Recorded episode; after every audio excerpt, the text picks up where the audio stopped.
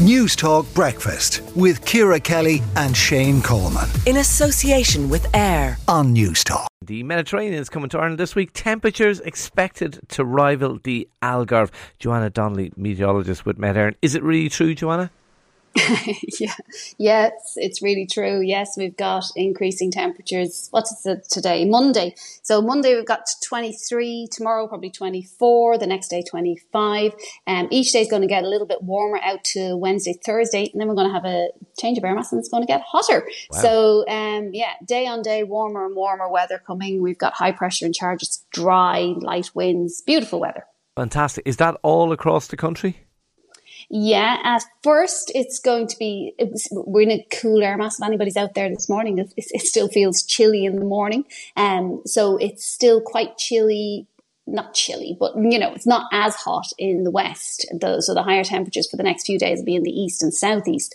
Um, but then we're going to all share widely and it's going to get warmer everywhere. And probably at the weekend, it's probably going to be hottest in the Midlands and in the west. Okay, no rain? Southwest not a drop. And, and obviously that's going to start to cause those issues later in the year when we want to have to pay for our food.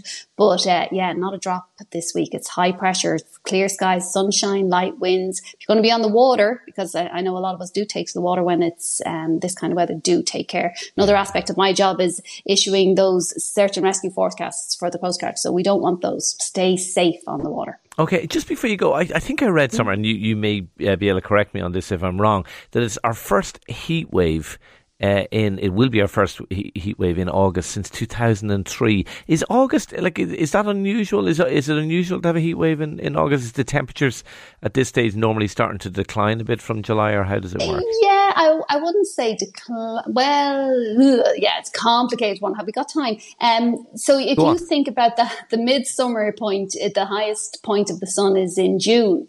So you know if you compare the height of the sun in July is going to be similar to May, and in August the height of the sun is going to be similar to April. It's it's and then the the height of the sun and the direct radiation makes a difference. Now the air gets warmer around you know in into August we've got warmer air, we've got warmer sea surface temperatures, so you get nice warm days certainly, but as far as heat waves concerned, the build up, the, the mechanics behind a heat wave would require a lot of direct radiation from the sun, and mm. those aren't as likely in August. Okay, so to simplify it, is August is August a summer month or or an autumn month? Like I'm old fashioned. I think summer is June, July, August. Kieran Cuddihy, uh, uh, who, who, who presents the Hard Shoulder here in News, he he thinks summer is May, June, July, and August is is is uh, autumn. What, where, where do you stand?